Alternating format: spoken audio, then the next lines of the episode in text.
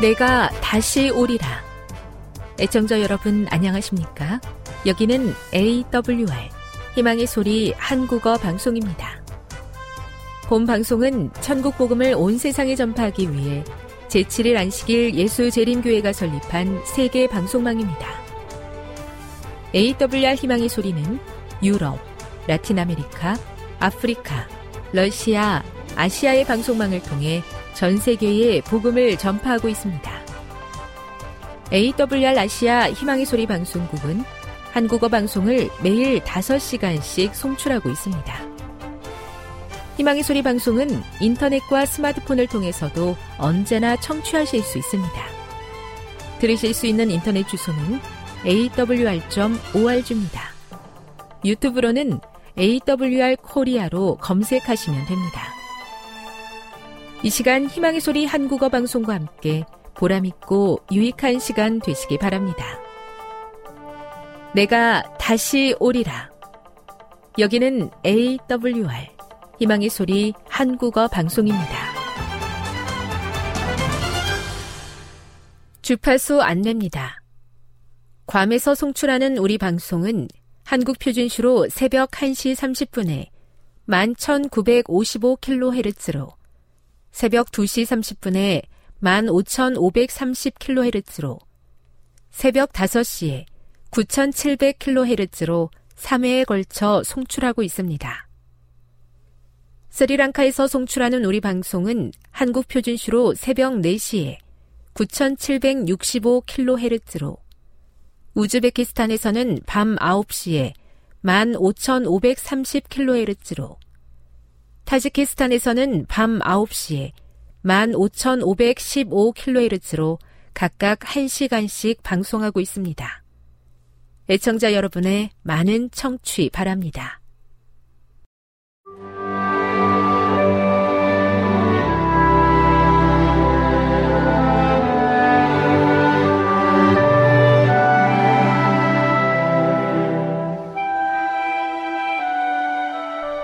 읽어주는 교과 첫째 날 5월 28일 일요일 사람이 보기에는 바른 길 마지막 때의 맥락에서 예수님은 강력한 경고를 하셨다.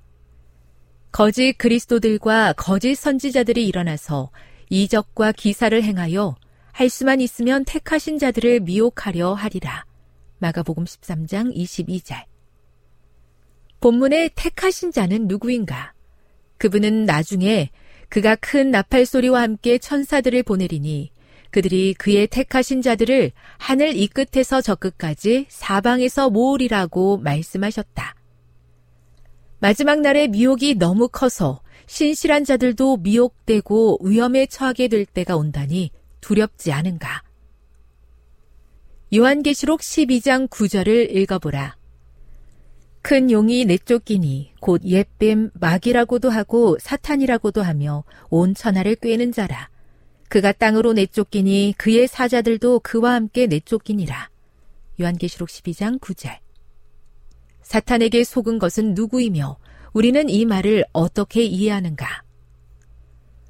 모든 시대를 통해 그러했던 것처럼 분명히 마지막 날에도 하나님께 신실한 백성들이 있을 것이다. 그러나 여기에 나오는 표현은 사탄의 속임수가 실제로 얼마나 널리 퍼져 있는지를 보여준다. 잠언 14장 12절을 읽어보라. 어떤 길은 사람이 보기에 바르나 필경은 사망의 길이니라. 여기에 어떤 강력한 경고가 나타나 있는가? 사람들은 종종 무엇이 옳고 그른지, 선한지 악한지를 스스로 결정하고 그에 따라 살기 위해 자신의 양심을 따르라는 말을 듣는다. 그러나 성경은 우리 모두가 죄인이며 모두 부패했기에 우리 자신의 감정을 신뢰하는 것은 조만간에 무언가 실수를 하거나 심지어 잘못을 저지르게 되는 거의 확실한 방법이라고 한다. 자신의 정당성을 완전히 확신하는 사람들에 의해 여러 시대에 걸쳐 많은 악행이 자행되었다. 그들이 옳아 보이는 길을 따른 결과였다. 그 대신 우리는 하나님의 말씀에 자신을 맡기고 성령께 굴복하여 말씀을 통해 오류에서 진리를, 그름에서 발음을 악에서 선을 배워야 한다. 우리 자신의 생각이나 혹여 감각을 따르면 사탄의 속임수에 쉽게 넘어갈 수 있다. 교훈입니다. 사람이 보기에 바른 길인 양심이나 지혜를 따르기보다 유일한 안전의 길인 하나님의 말씀을 따르고 성령의 음성을 들어야 한다. 묵상.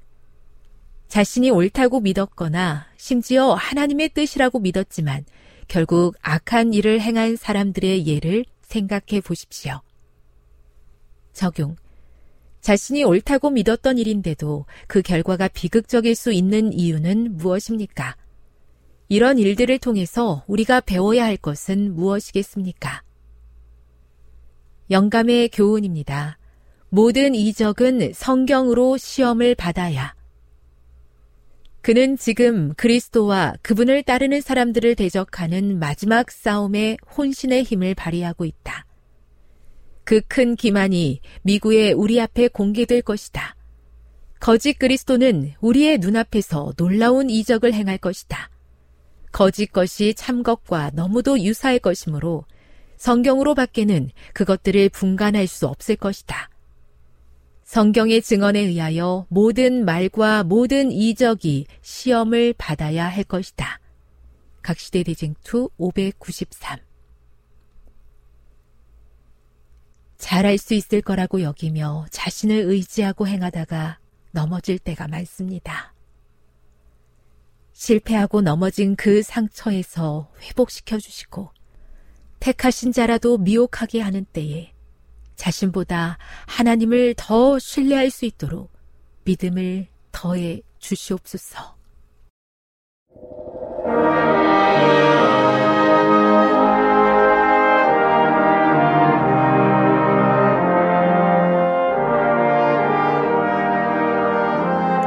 희망의 소리 청취자 여러분, 주 안에서 평안하셨습니까?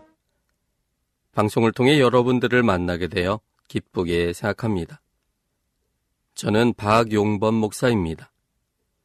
이 시간 하나님의 은혜가 우리 모두에게 함께 하시기를 바랍니다. 이 시간에는 사람이 마음을 바꾸게 되는 세 가지 계기라는 제목으로 함께 은혜를 나누고자 합니다. 사람이 마음을 바꾸게 되는 세 가지 계기라는 제목입니다. 오늘 본문은 사무엘상 24장 1절로 22절까지 있는 말씀입니다. 사무엘상 24장 1절로 22절입니다. 사울이 블레셋 사람을 따르다가 돌아오매 혹이 그에게 구하여 가로되 보소서 다윗이 엔게디 황무지에 있더이다. 사울이 온 이스라엘에서 택한 사람 삼천을 거느리고 다윗과 그의 사람들을 찾으러 들 염소 바위로 갈새 길가 양의 우리에 이른즉 굴이 있는지라. 사울이 그 발을 가리우러 들어가니라. 다윗과 그의 사람들이 그 굴 깊은 곳에 있더니 다윗의 사람들이 가로되 보소서 여호와께서 당신에게 이르시기를 내가 원수를 내 손에 붙이리니 내 소견에 선한 대로 그에게 행하라 하시더니 이것이 그날이니이다.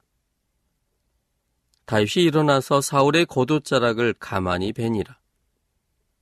그리한 후에 사울의 옷자락 뱀을 인하여 다윗의 마음이 찔려 자기 사람들에게 이르되 내가 손을 들어 여호와의 기름 부음을 받은 내 주를 치는 것은 여호와의 금하시는 것이니 그는 여호와의 기름 부음을 받은 자가 되밀다 하고 다시 이 말로 자기 사람들을 금하여 사울을 해하지 못하게 하니라. 사울이 일어나 굴에서 나가 자기 길을 가니라. 그 후에 다윗도 일어나 굴에서 나가 사울의 뒤에서 외쳐 가로되 내 주 왕이여 하매 사울이 돌아보는지라. 다윗이 땅에 엎드려 절하고 사울에게 이르되 다윗이 왕을 해하려 한다고 하는 사람들의 말을 왕은 어찌하여 들으시나이까? 오늘 여호와께서 굴에서 왕을 내 손에 붙이신 것을 왕이 아셨을 것이니이다. 혹이 나를 권하여 왕을 주기라 하였으나 내가 왕을 아껴 말하기를 나는 내 손을 들어 내 주를 해치 아니하리니 그는 여호와의 기름 부음을 받은 자가 되밀다 하였나이다. 나의 아버지여 보소서 내 손에 있는 왕의 옷자락을 보소서 내가 왕을 죽이지 아니하고 겉옷자락만 베었은즉 나의 손에 악이나 죄과가 없는 줄을 아실지니이다. 왕은 내 생명을 찾아 해하려 하시나 나는 왕에게 범죄한 일이 없나이다. 여호와께서는 나와 왕 사이를 판단하사 나를 위하여 왕에게 보복하시려니와 내 손으로는 왕을 해하지 않겠나이다. 예속담에 말하기를 악은 악인에게서 난다 하였으니 내 손이 왕을 해야지 아니하리이다. 이스라엘의 왕이 누구를 따라 나왔으며 누구를 쫓나이까? 죽은 개나 벼룩을 쫓음이니이다. 그런즉 여호와께서 재판장이 되어 나와 왕 사이에 판결하사 나의 사정을 살펴 신원하시고 나를 왕의 손에서 건지시기를 원하나이다. 다윗이 사울에게 이같이 말하기를 마침에 사울이 가로되 내 아들 다윗아 이것이 내 목소리냐 하고 소리를 높여 울며 다윗에게 이르되 나는 너를 학대하되 너는 나를 선대하니 너는 나보다 의롭도다. 내가 나 선대한 것을 오늘 나타내었나니 여호와께서 나를 내 손에 붙이셨으나 내가 나를 죽이지 아니하였도다. 사람이 그 원수를 만나면 그를 평안히 가게 하겠느냐? 내가 오늘날 내게 행한 일을 인하여 여호와께서 내게 선으로 갚으시기를 원하노라. 보라 나는 내가 반드시 왕이 될 것을 알고 이스라엘 나라가 내 손에 견고히 설 것을 아노니 그런즉 너는 내 후손을 끊지 아니하며 내 아비의 집에서 내 이름을 멸하지 아니할 것을 이제 여호와로 내게 맹세하라. 다윗이 사울에게 맹세함에 사울은 집으로 돌아가고 다윗과 그의 사람들은 요새로 올라가니라. 우린 지난 시간에 사람이 마음을 바꾸게 되는 세 가지 계기라는 제목으로 그 첫 번째 계기를 살펴봤습니다. 지난 시간에 살펴본 것은 사람은 정죄나 지적이나 판단으로 마음을 바꾸는 것이 아니라 존중받고 있다는 느낌을 가질 때 마음을 바꾼다는 사실을 살펴봤습니다. 오늘은 두 번째 문제를 좀 다뤄보려고 합니다. 둘째는 사람이 하나님의 존재와 그 통치권을 인정할 때 마음을 바꿉니다. 사람이 하나님의 존재와 그 통치권을 인정할 때 마음을 바꿉니다. 15절에 있는 말씀입니다. 사무엘상 24장 15절입니다. 그런즉 여호와께서 재판장이 되어 나와 왕 사이에 판결하사 나의 사정을 살펴 신원하시고 나를 왕의 손에서 건지시기를 원하나이다. 사울의 쫓김을 받고 있던 다윗의 마음에도 피해 의식과 분노와 복수심 등이 싹텄을 것입니다.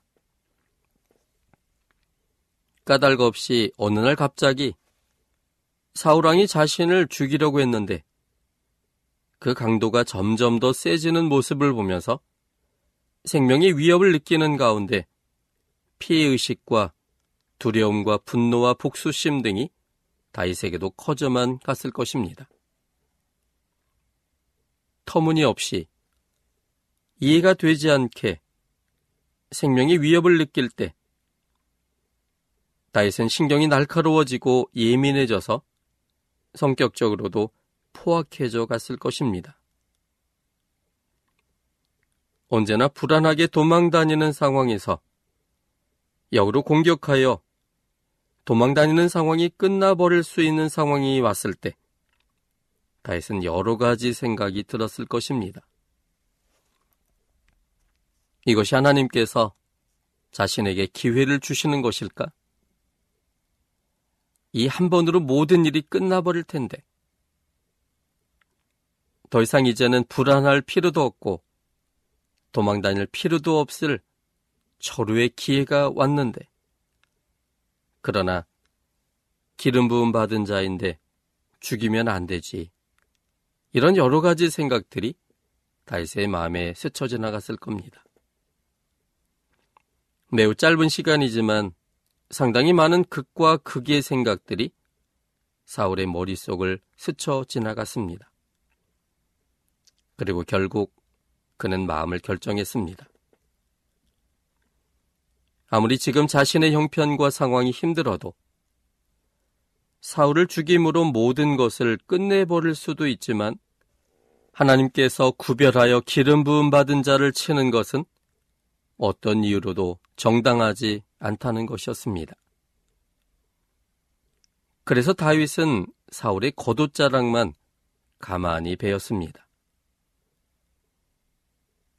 다윗이 복잡한 그의 마음을 정리하여 결국 사울을 죽이지 않기로 결정하게 된 이유는 그는 하나님의 존재와 하나님의 통치권을 인정하는 사람이었기 때문이었습니다. 15절에 다윗은 하나님을 어떤 분으로 인정하고 있는지를 잘 보여주고 있습니다.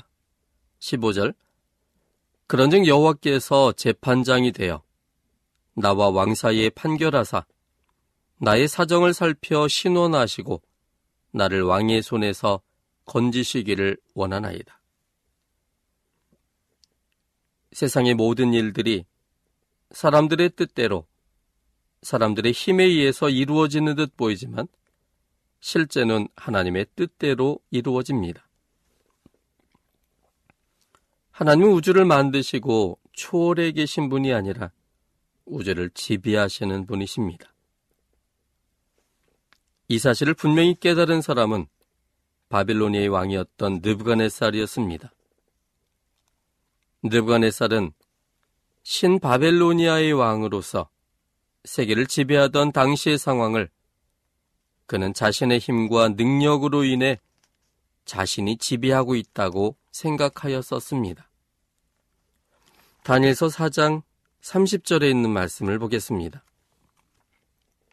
다니엘서 4장 30절입니다. 나 왕이 말하여 가로되 이 큰 바벨론은 내가 능력과 권세로 건설하여 나의 도성을 삼고 이것으로 내 위험의 영광을 나타낸 것이 아니냐 하였더니 그는 이 큰 바벨론을 볼 때에 바로 자신의 능력과 권세로 건설하였다는 사실을 그렇게 믿었습니다. 내가 내 힘으로 나의 권세로 이 큰 바벨론을 일궈냈다. 이것은 바로 나의 위엄의 영광이다라고 그는 생각한 것입니다. 그가 그렇게 생각할 수밖에 없었던 이유는 창조주 하나님을 알지 못했기 때문이었습니다. 우상을 숭배했던 그의 마음 속에는 얼만큼 정복하게 하느냐가 그가 믿는 신의 능력을 결정하던 때였습니다. 느번에서는 그것을 믿고 있었습니다. 그래서 자기가 믿는 신이 자신을 강하게 만들어서 다른 나라들을 무력으로 정복하고 그 나라를 점령하여 그곳에 이 큰 바벨론을 형성하게 한 것이기 때문에 그러므로 이 모든 것의 힘이 자신에게 와 있다라고 그는 생각했었습니다. 그런데 그는 자신의 능력과 힘으로 세계를 지배한 것이 아니라 우주를 만드시고 우주를 주관하시는 하나님에 의해서 세계 질서가 이끌려져 감을 깨닫게 되었습니다. 그가 새로운 깨달음으로 이야기하는 이 이야기를 다니엘서 4장 34절 35절을 통해 확인해 볼 수 있습니다. 다니엘서 4장 34절 35절입니다. 그 기한이 참에 나 느부갓네살이 하늘을 우러러 보았더니 내 총명이 다시 내게로 돌아온지라 이에 내가 지극히 높으신 자에게 감사하며 영생하시는 자를 찬양하고 존경하였노니 그 권세는 영원한 권세요 그 나라는 대대에 이르리로다. 땅의 모든 거민을 없는 것 같이 여기시며 하늘의 군사에게든지 땅의 거민에게든지 그는 자기 뜻대로 행하시나니 누가 그의 손을 금하든지 혹시 이르기를 내가 무엇을 하느냐 할 자가 없도다.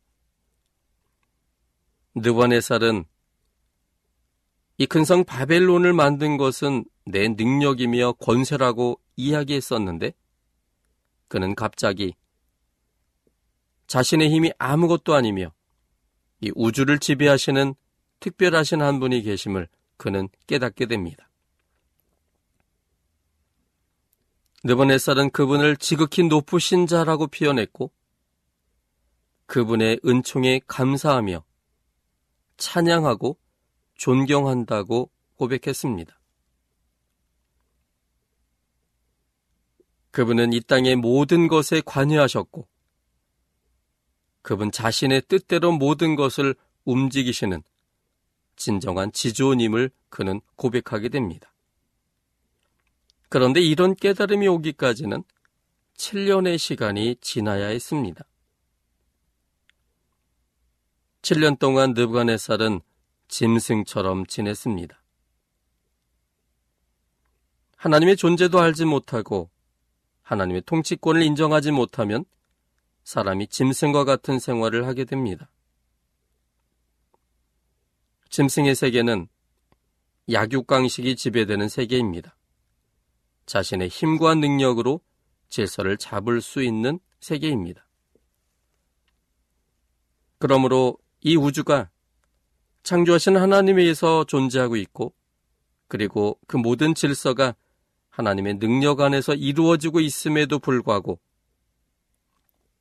그것을 깨닫지 못하는 것은 사람이면서도 영의 세계를 알지 못하는 짐승과 같은 그런 모습일 수밖에 없습니다. 그래서 그는 자신의 힘과 능력으로 이 세상을 자기가 지배하고 있다고 생각했을 때 이 세상을 지배하신 하나님을 알지 못하는 상황이었기 때문에 그것은 짐승의 삶이었습니다. 그래서 7년 동안 그는 정말 짐승처럼 이성을 완전히 잃어버린 채 짐승의 모습처럼 살고 있었습니다. 그러나 하늘을 우러러 보게 되는 사람이 되었을 때 하나님의 존재와 하나님의 통치권을 인정하게 되었고 그제서야 총명이 돌아와서 사람이 됩니다. 하나님의 존재와 하나님의 통치권을 인정하게 되면 우주 안의 모든 일이 하나님의 뜻 안에서 이루어지게 됨을 확신하게 됩니다. 모든 일이 하나님의 뜻 안에서 이루어짐을 확신할 때, 이 땅이 일어나는 모든 일들로 인해 낙담하거나 두려워하지 않고 하나님께서 이루실 역사를 기대하며 인내할 수 있게 됩니다. 왜냐하면 하나님께서 통치하시는 역사의 모습은 그분의 품성대로 사랑이기 때문입니다. 절대적 사랑의 원칙하에 통치하심으로 어떠한 상황 속에서도 안심할 수 있습니다. 하나님의 존재와 하나님의 통치권에 대한 확신이 분노와 복수의 정신에서 하나님께 맡기는 이유가 됩니다. 아삽도 같은 경험을 했습니다. 아삽은 자신의 경험을 시를 통해서 우리에게 그 경험을 이야기하고 있습니다. 시편 73편 2절부터 14절까지 있는 말씀을 보겠습니다. 시편 73편 2절로 14절입니다. 나는 거의 실족할 뻔하였고 내 걸음이 미끄러질 뻔하였으니 이는 내가 악인의 형통함을 보고 오만한 자를 질시하였음이로다. 저희는 죽는 때에도 고통이 없고 그 힘이 건강하며 타인과 같은 고난이 없고 타인과 같은 재앙도 없나니 그러므로 교만이 저희 목걸이요 강포가 저희의 입는 옷이며 살찜으로 저희 눈이 솟아나며 저희 소득은 마음의 소원보다 진하며 저희는 능욕하며 악하게 압제하여 말하며 거만히 말하며 저희 입은 하늘에 두고 저희 혀는 땅에 두루 다니도다. 그러므로 그 백성이 이리로 돌아와서 잔에 가득한 물을 다 마시며 말하기를 하나님이 어찌할랴 지키 높은 자에게 지식이 있으랴 하도다. 볼지어다 이들은 악인이다. 항상 평안하고 재물은 도하도다. 내가 내 마음을 정의하며 내 손을 씻어 무지하다 한 것이 실로 헛되도다. 내가 종일 재앙을 당하며 아침마다 징책을 보았도다. 여기 보면 아삽은 이 땅에 살면서 이해되지 못하는 일 투성이 속에 놓여 있다라고 생각했습니다. 선한 사람보다 오히려 악한 사람이 형통하다는 것. 그는 이해하기 힘든 모습이었습니다. 하나님이 없다라고 생각하는 악인들은 아사히 볼 때는 항상 평안하고 재물은 더해가는 것이었습니다. 그래서 그의 마음 속에 나는 마음을 정의하며 내 손을 씻어 무죄하다 그렇게 한 것이 별로 의미가 없다라고 느껴지는 그런 상황이었습니다. 이 일은 16절에 표현된 것처럼 심히 곤란한 일이었습니다. 이 16절에 보면 내가 어찌면 일을 할까 하여 생각한 즉 내게 심히 곤란하더니 아삽이 가진 생각은 상대적 개념의 생각이었던 것 같습니다. 하나님께 순종하고 하나님 앞에 선하면 하나님이 복을 주시고 하나님을 떠나는 사람에게는 저주가 임한다고 기대한 것입니다. 그런데 현실의 상황은 그가 믿고 알고 있는 것과는 정반대의 모습이었습니다.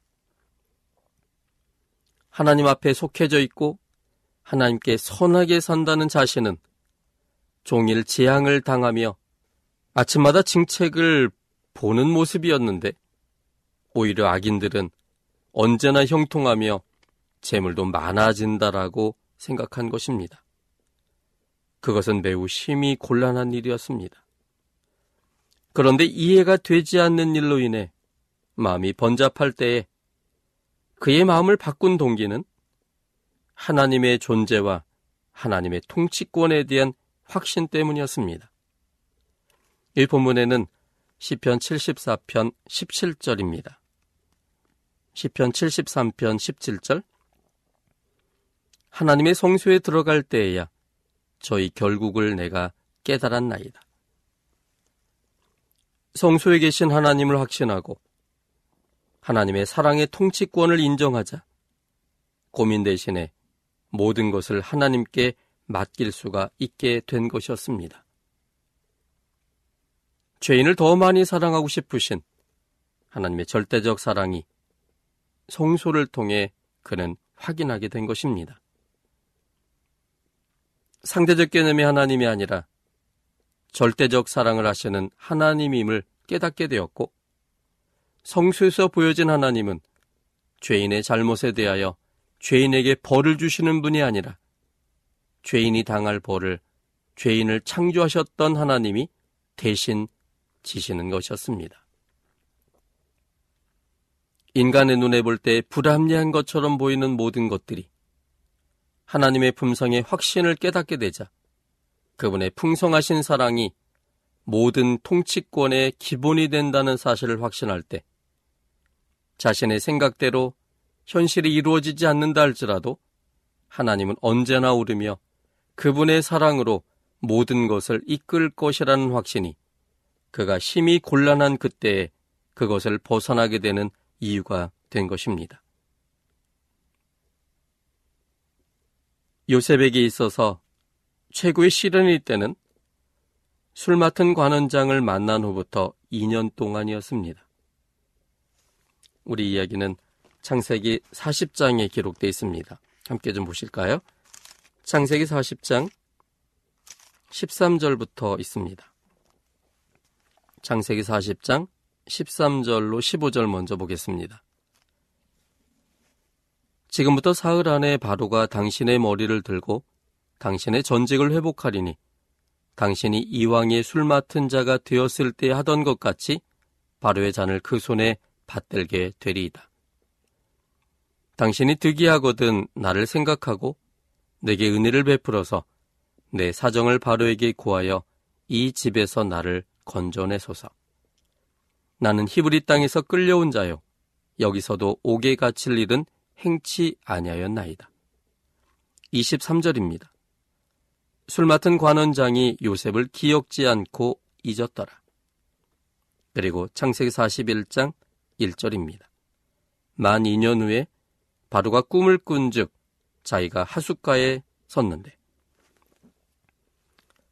술 맡은 관원장의 꿈을 해석해줬고 그 해석대로 3일 만에 복직되었으므로 억울하게 옥살이하는 자신은 곧 풀려날 것을 기대한 것은 당연한 일이었습니다. 그런데 밖에 나간 술 맡은 관원장에게서는 소식이 없었습니다. 기다리고 기다리던 요셉의 마음엔 어떤 변화가 있었을까요? 처음에는 기대감이 충만했을 겁니다. 그러나 시간이 지나자 실망감으로 되돌아왔고, 그러나 다시 그는 기대감을 가졌었을 겁니다. 그러나 이내 실망감이 가득 찼습니다. 그 실망감은 이제 원망감이 들었고, 그 원망함은 분노, 분노는 증오심으로, 증오심은 복수심으로. 그런데 복수심까지 가득 찼던 그때 다시금 평상심으로 돌아왔습니다. 복수심에서 평상심으로 돌아간 상황은 그가 그동안 사람을 의지했었다는 깨달음과 이 세상이 사람의 뜻이 아닌 하나님의 뜻으로 이루어진다는 확신에서 나온 상황이었습니다. 하나님께서 계시고 하나님의 선한 통치권이 있다면 하나님께서 자신을 최고의 길로 이끄실 것이라는 확신이 생겼고 그 확신이 그의 마음을 바꾼 계기가 되었습니다. 하나님께서 우주의 중심이심을 확신하셔야 세상에 일어나는 일들로 인해서 마음이 흔들리지 않습니다. 스테반은 자신을 죽이기 위해 돌을 들고 있던 사람들 중에 서 있을 때도 그의 마음에 변화가 없었습니다. 까닭 없이 죽어야 되는 현실에서 스테반의 마음은 요동칠 수도 있는 상황입니다. 의분이라도 일어날 상황입니다. 그런데 스테반은 그 모든 것을 하나님의 통치권의 영역 속에 두었고, 그래서 마음의 동요 없이 하나님의 절대적 사랑의 품성에 그 자신을 맡길 수 있었고, 그래서 자신에게 돌 던지는 사람들도 용서할 수 있었습니다. 하나님에 의해서 사람들이 만들어졌고, 지구가 만들어졌으며 우주가 만들어졌습니다. 그 창조주 하나님은 여전히 지금도 계시고 여전히 그의 품성대로 사랑으로 통치하십니다. 하나님의 뜻을 이루어내십니다. 그러므로 세상의 일들로 마음이 혼란할 필요가 없습니다. 하나님의 뜻 안에서 이루어질 것이므로 우리는 어떠한 상황 속에 있다 할지라도 낙심할 필요도 없고 하나님께서 어떻게 하나님의 뜻을 하나님의 품성대로 이루어 나가시는지를 인내함으로 기대하며 바라볼 수 있게 됩니다. 잠언 16장 9절에 있는 말씀입니다. 잠언 16장 9절입니다. 사람이 마음으로 자기의 길을 계획할지라도 그 걸음을 인도하는 자는 여호와시니라. 결과적으로 하나님께서 하나님의 일을 행하십니다. 그러므로 내 마음의 생각대로 어떤 일이 되지 않는다 할지라도 낙심하는 대신에 하나님의 통치권을 인정한다면, 그분의 절대적 사랑을 확신한다면, 우리가 그것 때문에 낙심하는 대신 하나님께서 이루실 절대적 사랑의 모습의 결과들을 기대할 수 있게 될 겁니다. 지금 여러분께서는 AWR 희망의 소리 한국어 방송을 듣고 계십니다.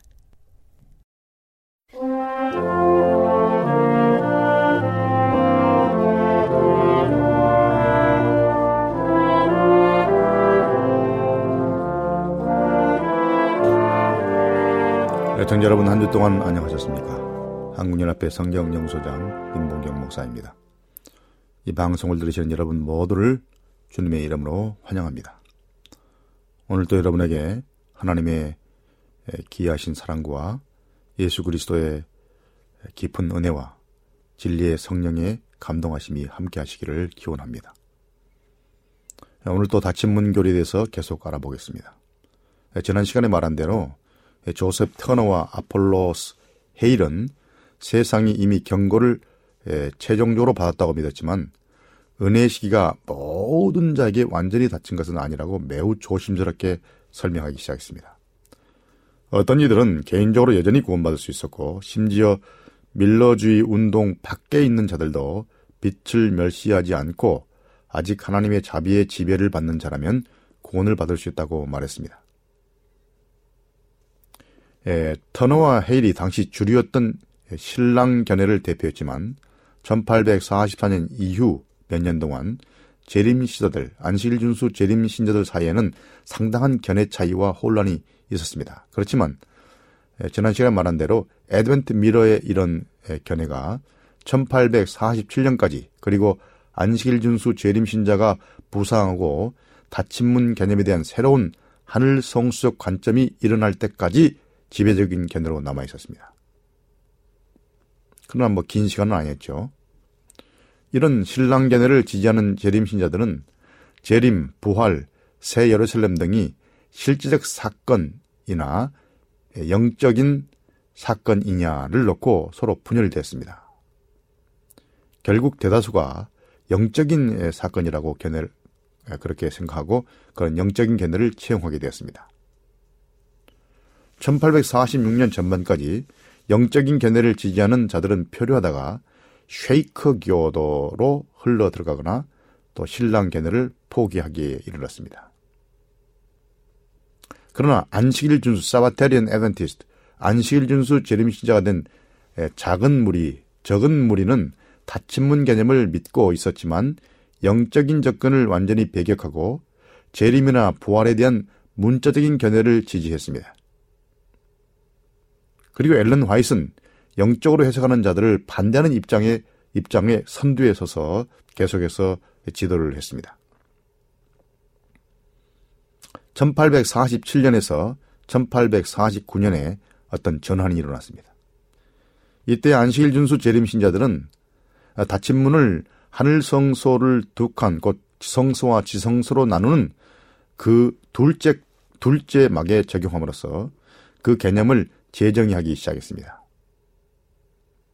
다시 말해 이들은 예수께서 1844년 10월 22일에 하늘 성소의 첫째 칸 문을 닫고 들어가서 닫고 이제 지성소로 들어가는 둘째 칸의 문을 여심으로써 새로운 국면의 사업을 시작하셨다는 닫힌 문과 열린 문이라는 역동적 이해를 갖게 되었습니다.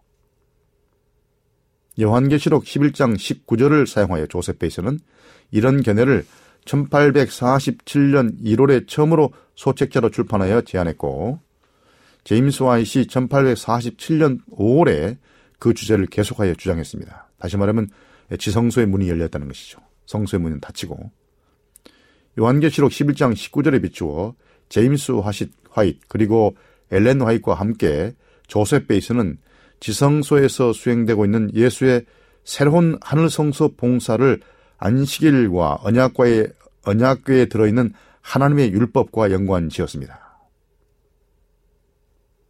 이런 연관성은 안식일에 새로운 의미를 부여하기 시작한 것입니다. 지성소의 문이 열리고 또 언약궤와 거기에 있는 율법과 안식일을 연관시키기 시작했습니다.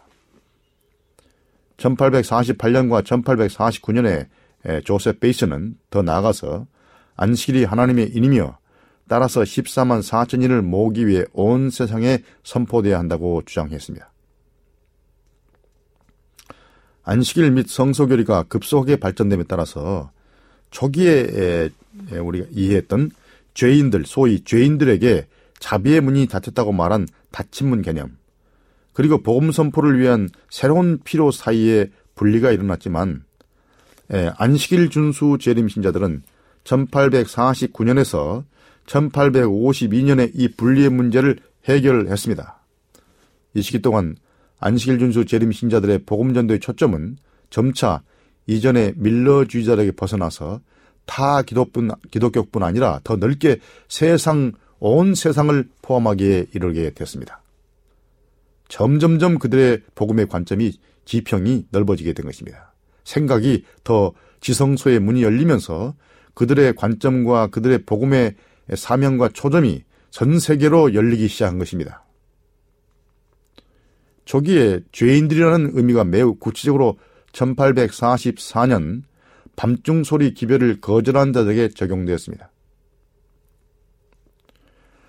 안실준수 재림 신자들은 재림 기별을 그렇게 광범위하게 전파했는데도 1844년 이후 수년 동안 아무도 그것에 관심을 기울이지 않았기 때문에 세상을 경고하는 그들의 사역이 끝났다고 생각했던 것입니다. 그래서 그들은 죄인이라는 단어의 의미를 확대하여 거기에 세상 전체를 포함시키게 되었지만은 1850년에 이르러서는 안식일 준수 재림신자들은 죄인들이란 말이 전적으로 세상 전체를 가리키는 것이 아니고 개인적으로 재림을 거절한 자들만을 가리킨다고 말한 초기의 애드벤트 미래의 견해를 한층 더 구체적으로 재정의하기에 이르렀습니다. 제임스 화이스는 소위 죄인들 곧 구원의 제안을 거절한 재림기별을 거절한 자들이 예수께서 성소를 떠나 지성소로 들어갔을 때 중보자 없이 남겼다라고 그런 이해를 갖게 됐습니다. 다시 말하면 그들의 재림기별을 거절한 자들은 중보자 없이 남게 됐다. 이렇게 생각을 했습니다.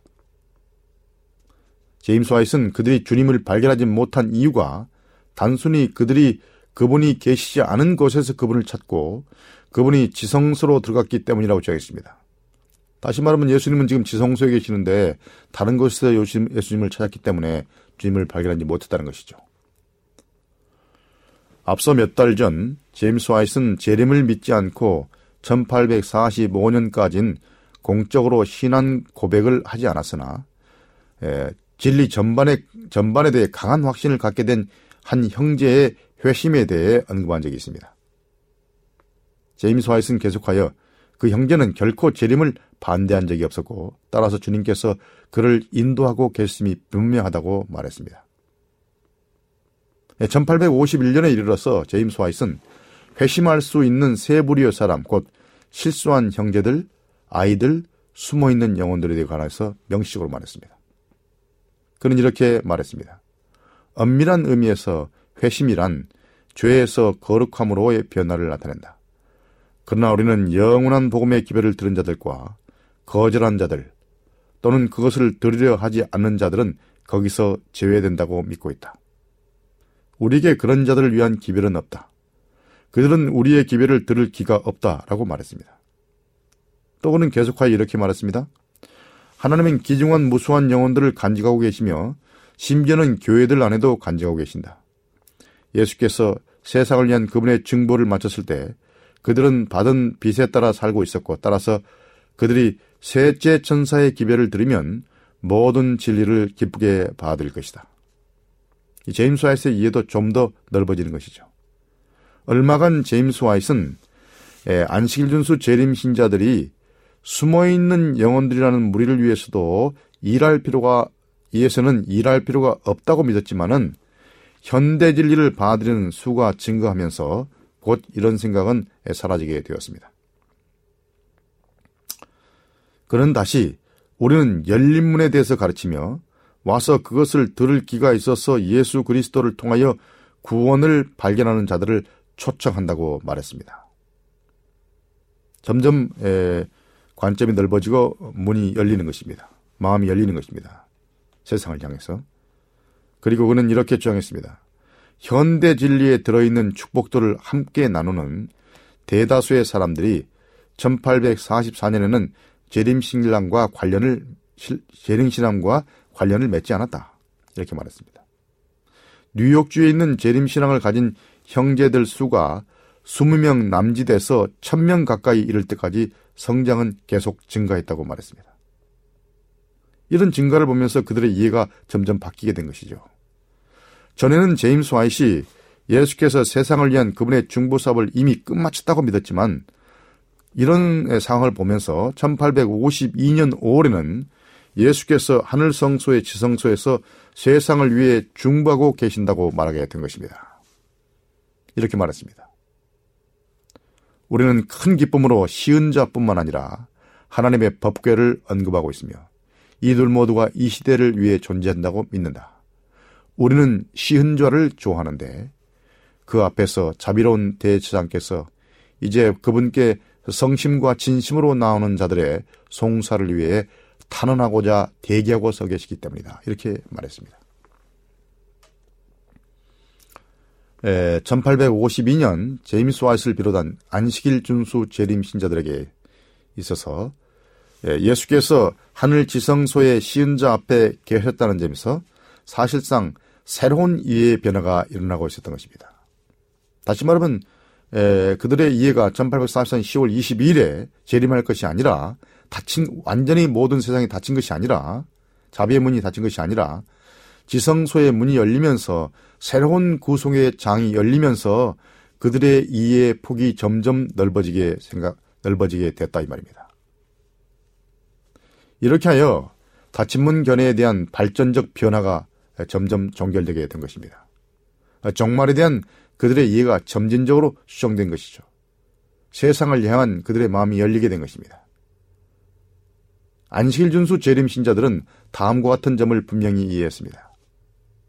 즉 모든 죄인이 현대 진리라는 배경에서 복음의 기별을 들어야 하며 1844년 밤중 소리에 나타난 진리의 빛을 악한 마음으로 거절했던 자들만이 구원에서 죄대했음을 분명히 했습니다. 다시 말하면 1844년에 예수님의 재림을 맞으라고 했을 때 조롱하고 그 기별을 듣지 않고 끝까지 회개하지 않고 한 사람들은 어, 은혜에서 제외됐다 이런 생각을 갖게 되었습니다. 이런 자들은 다시 성경을 연구하여 새로운 빛 가운데로 나간 게 아니라 영적으로 그리고 성경적으로 빛나거나 회의론자가 되어 버렸기 때문입니다. 그러나 다른 자들에게는 에, 그들의 복음의 문이 열린 것입니다. 이런 입장이 안식일 준수 재림 신자들의 지속적으로 지속적인 입장으로 남아 있었던 것입니다.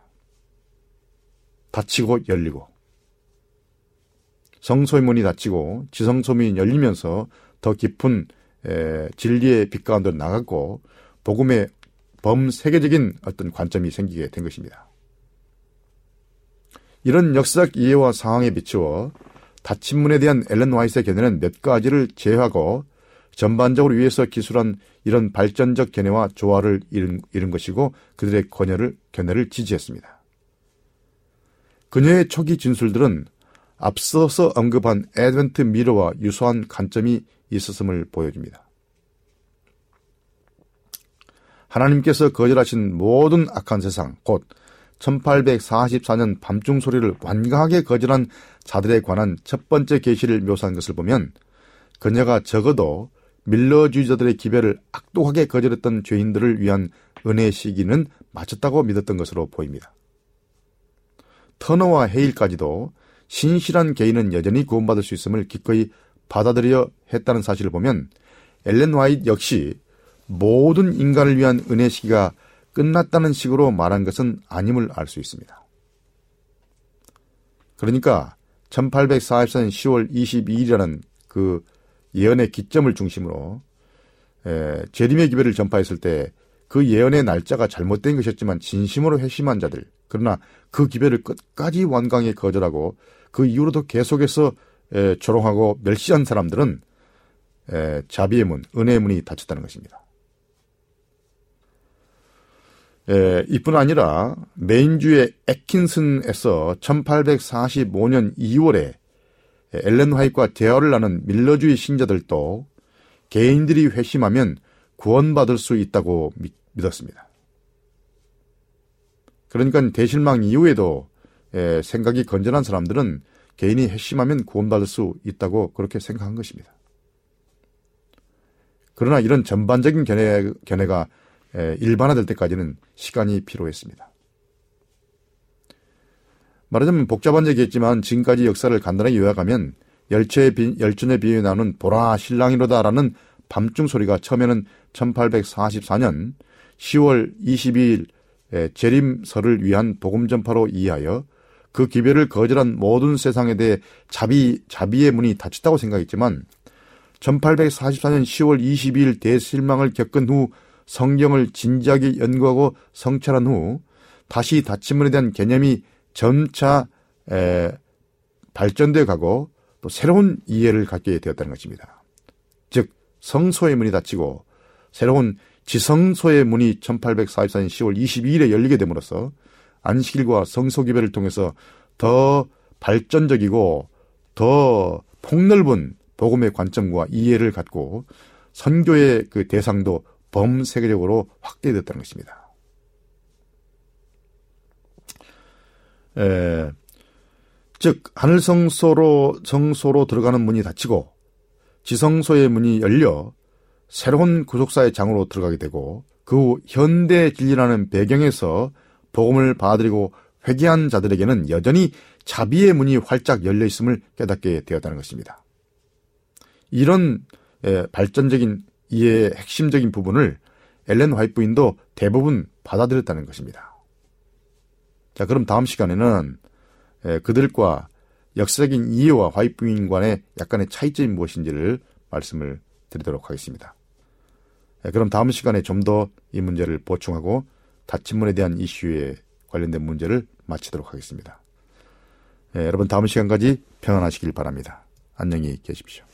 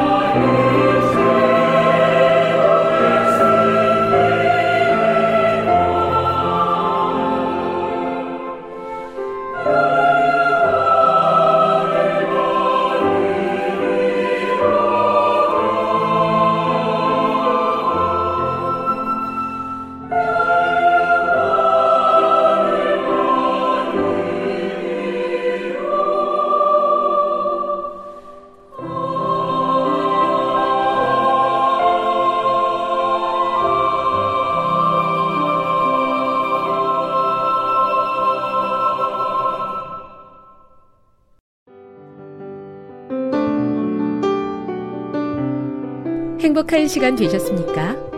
지금까지 여러분께서는 AWR 희망의 소리 한국어 방송을 청취하셨습니다. 방송을 청취하시고 문의를 원하시는 분은 우편번호 02461 대한민국 서울시 동대문구 이문로 1길 11 희망의 소리 방송부 앞으로 편지나 엽서를 보내주시거나 지역번호 02-3299-5296에서 8번으로 전화 주시기 바랍니다. 지금까지 함께 해주신 애청자 여러분들께 감사드립니다. 애청자 여러분, 다음 이 시간까지 하나님 안에서 늘 평안하십시오. 감사합니다. 내가 다시 오리라. 여기는 AWR, 희망의 소리 한국어 방송입니다.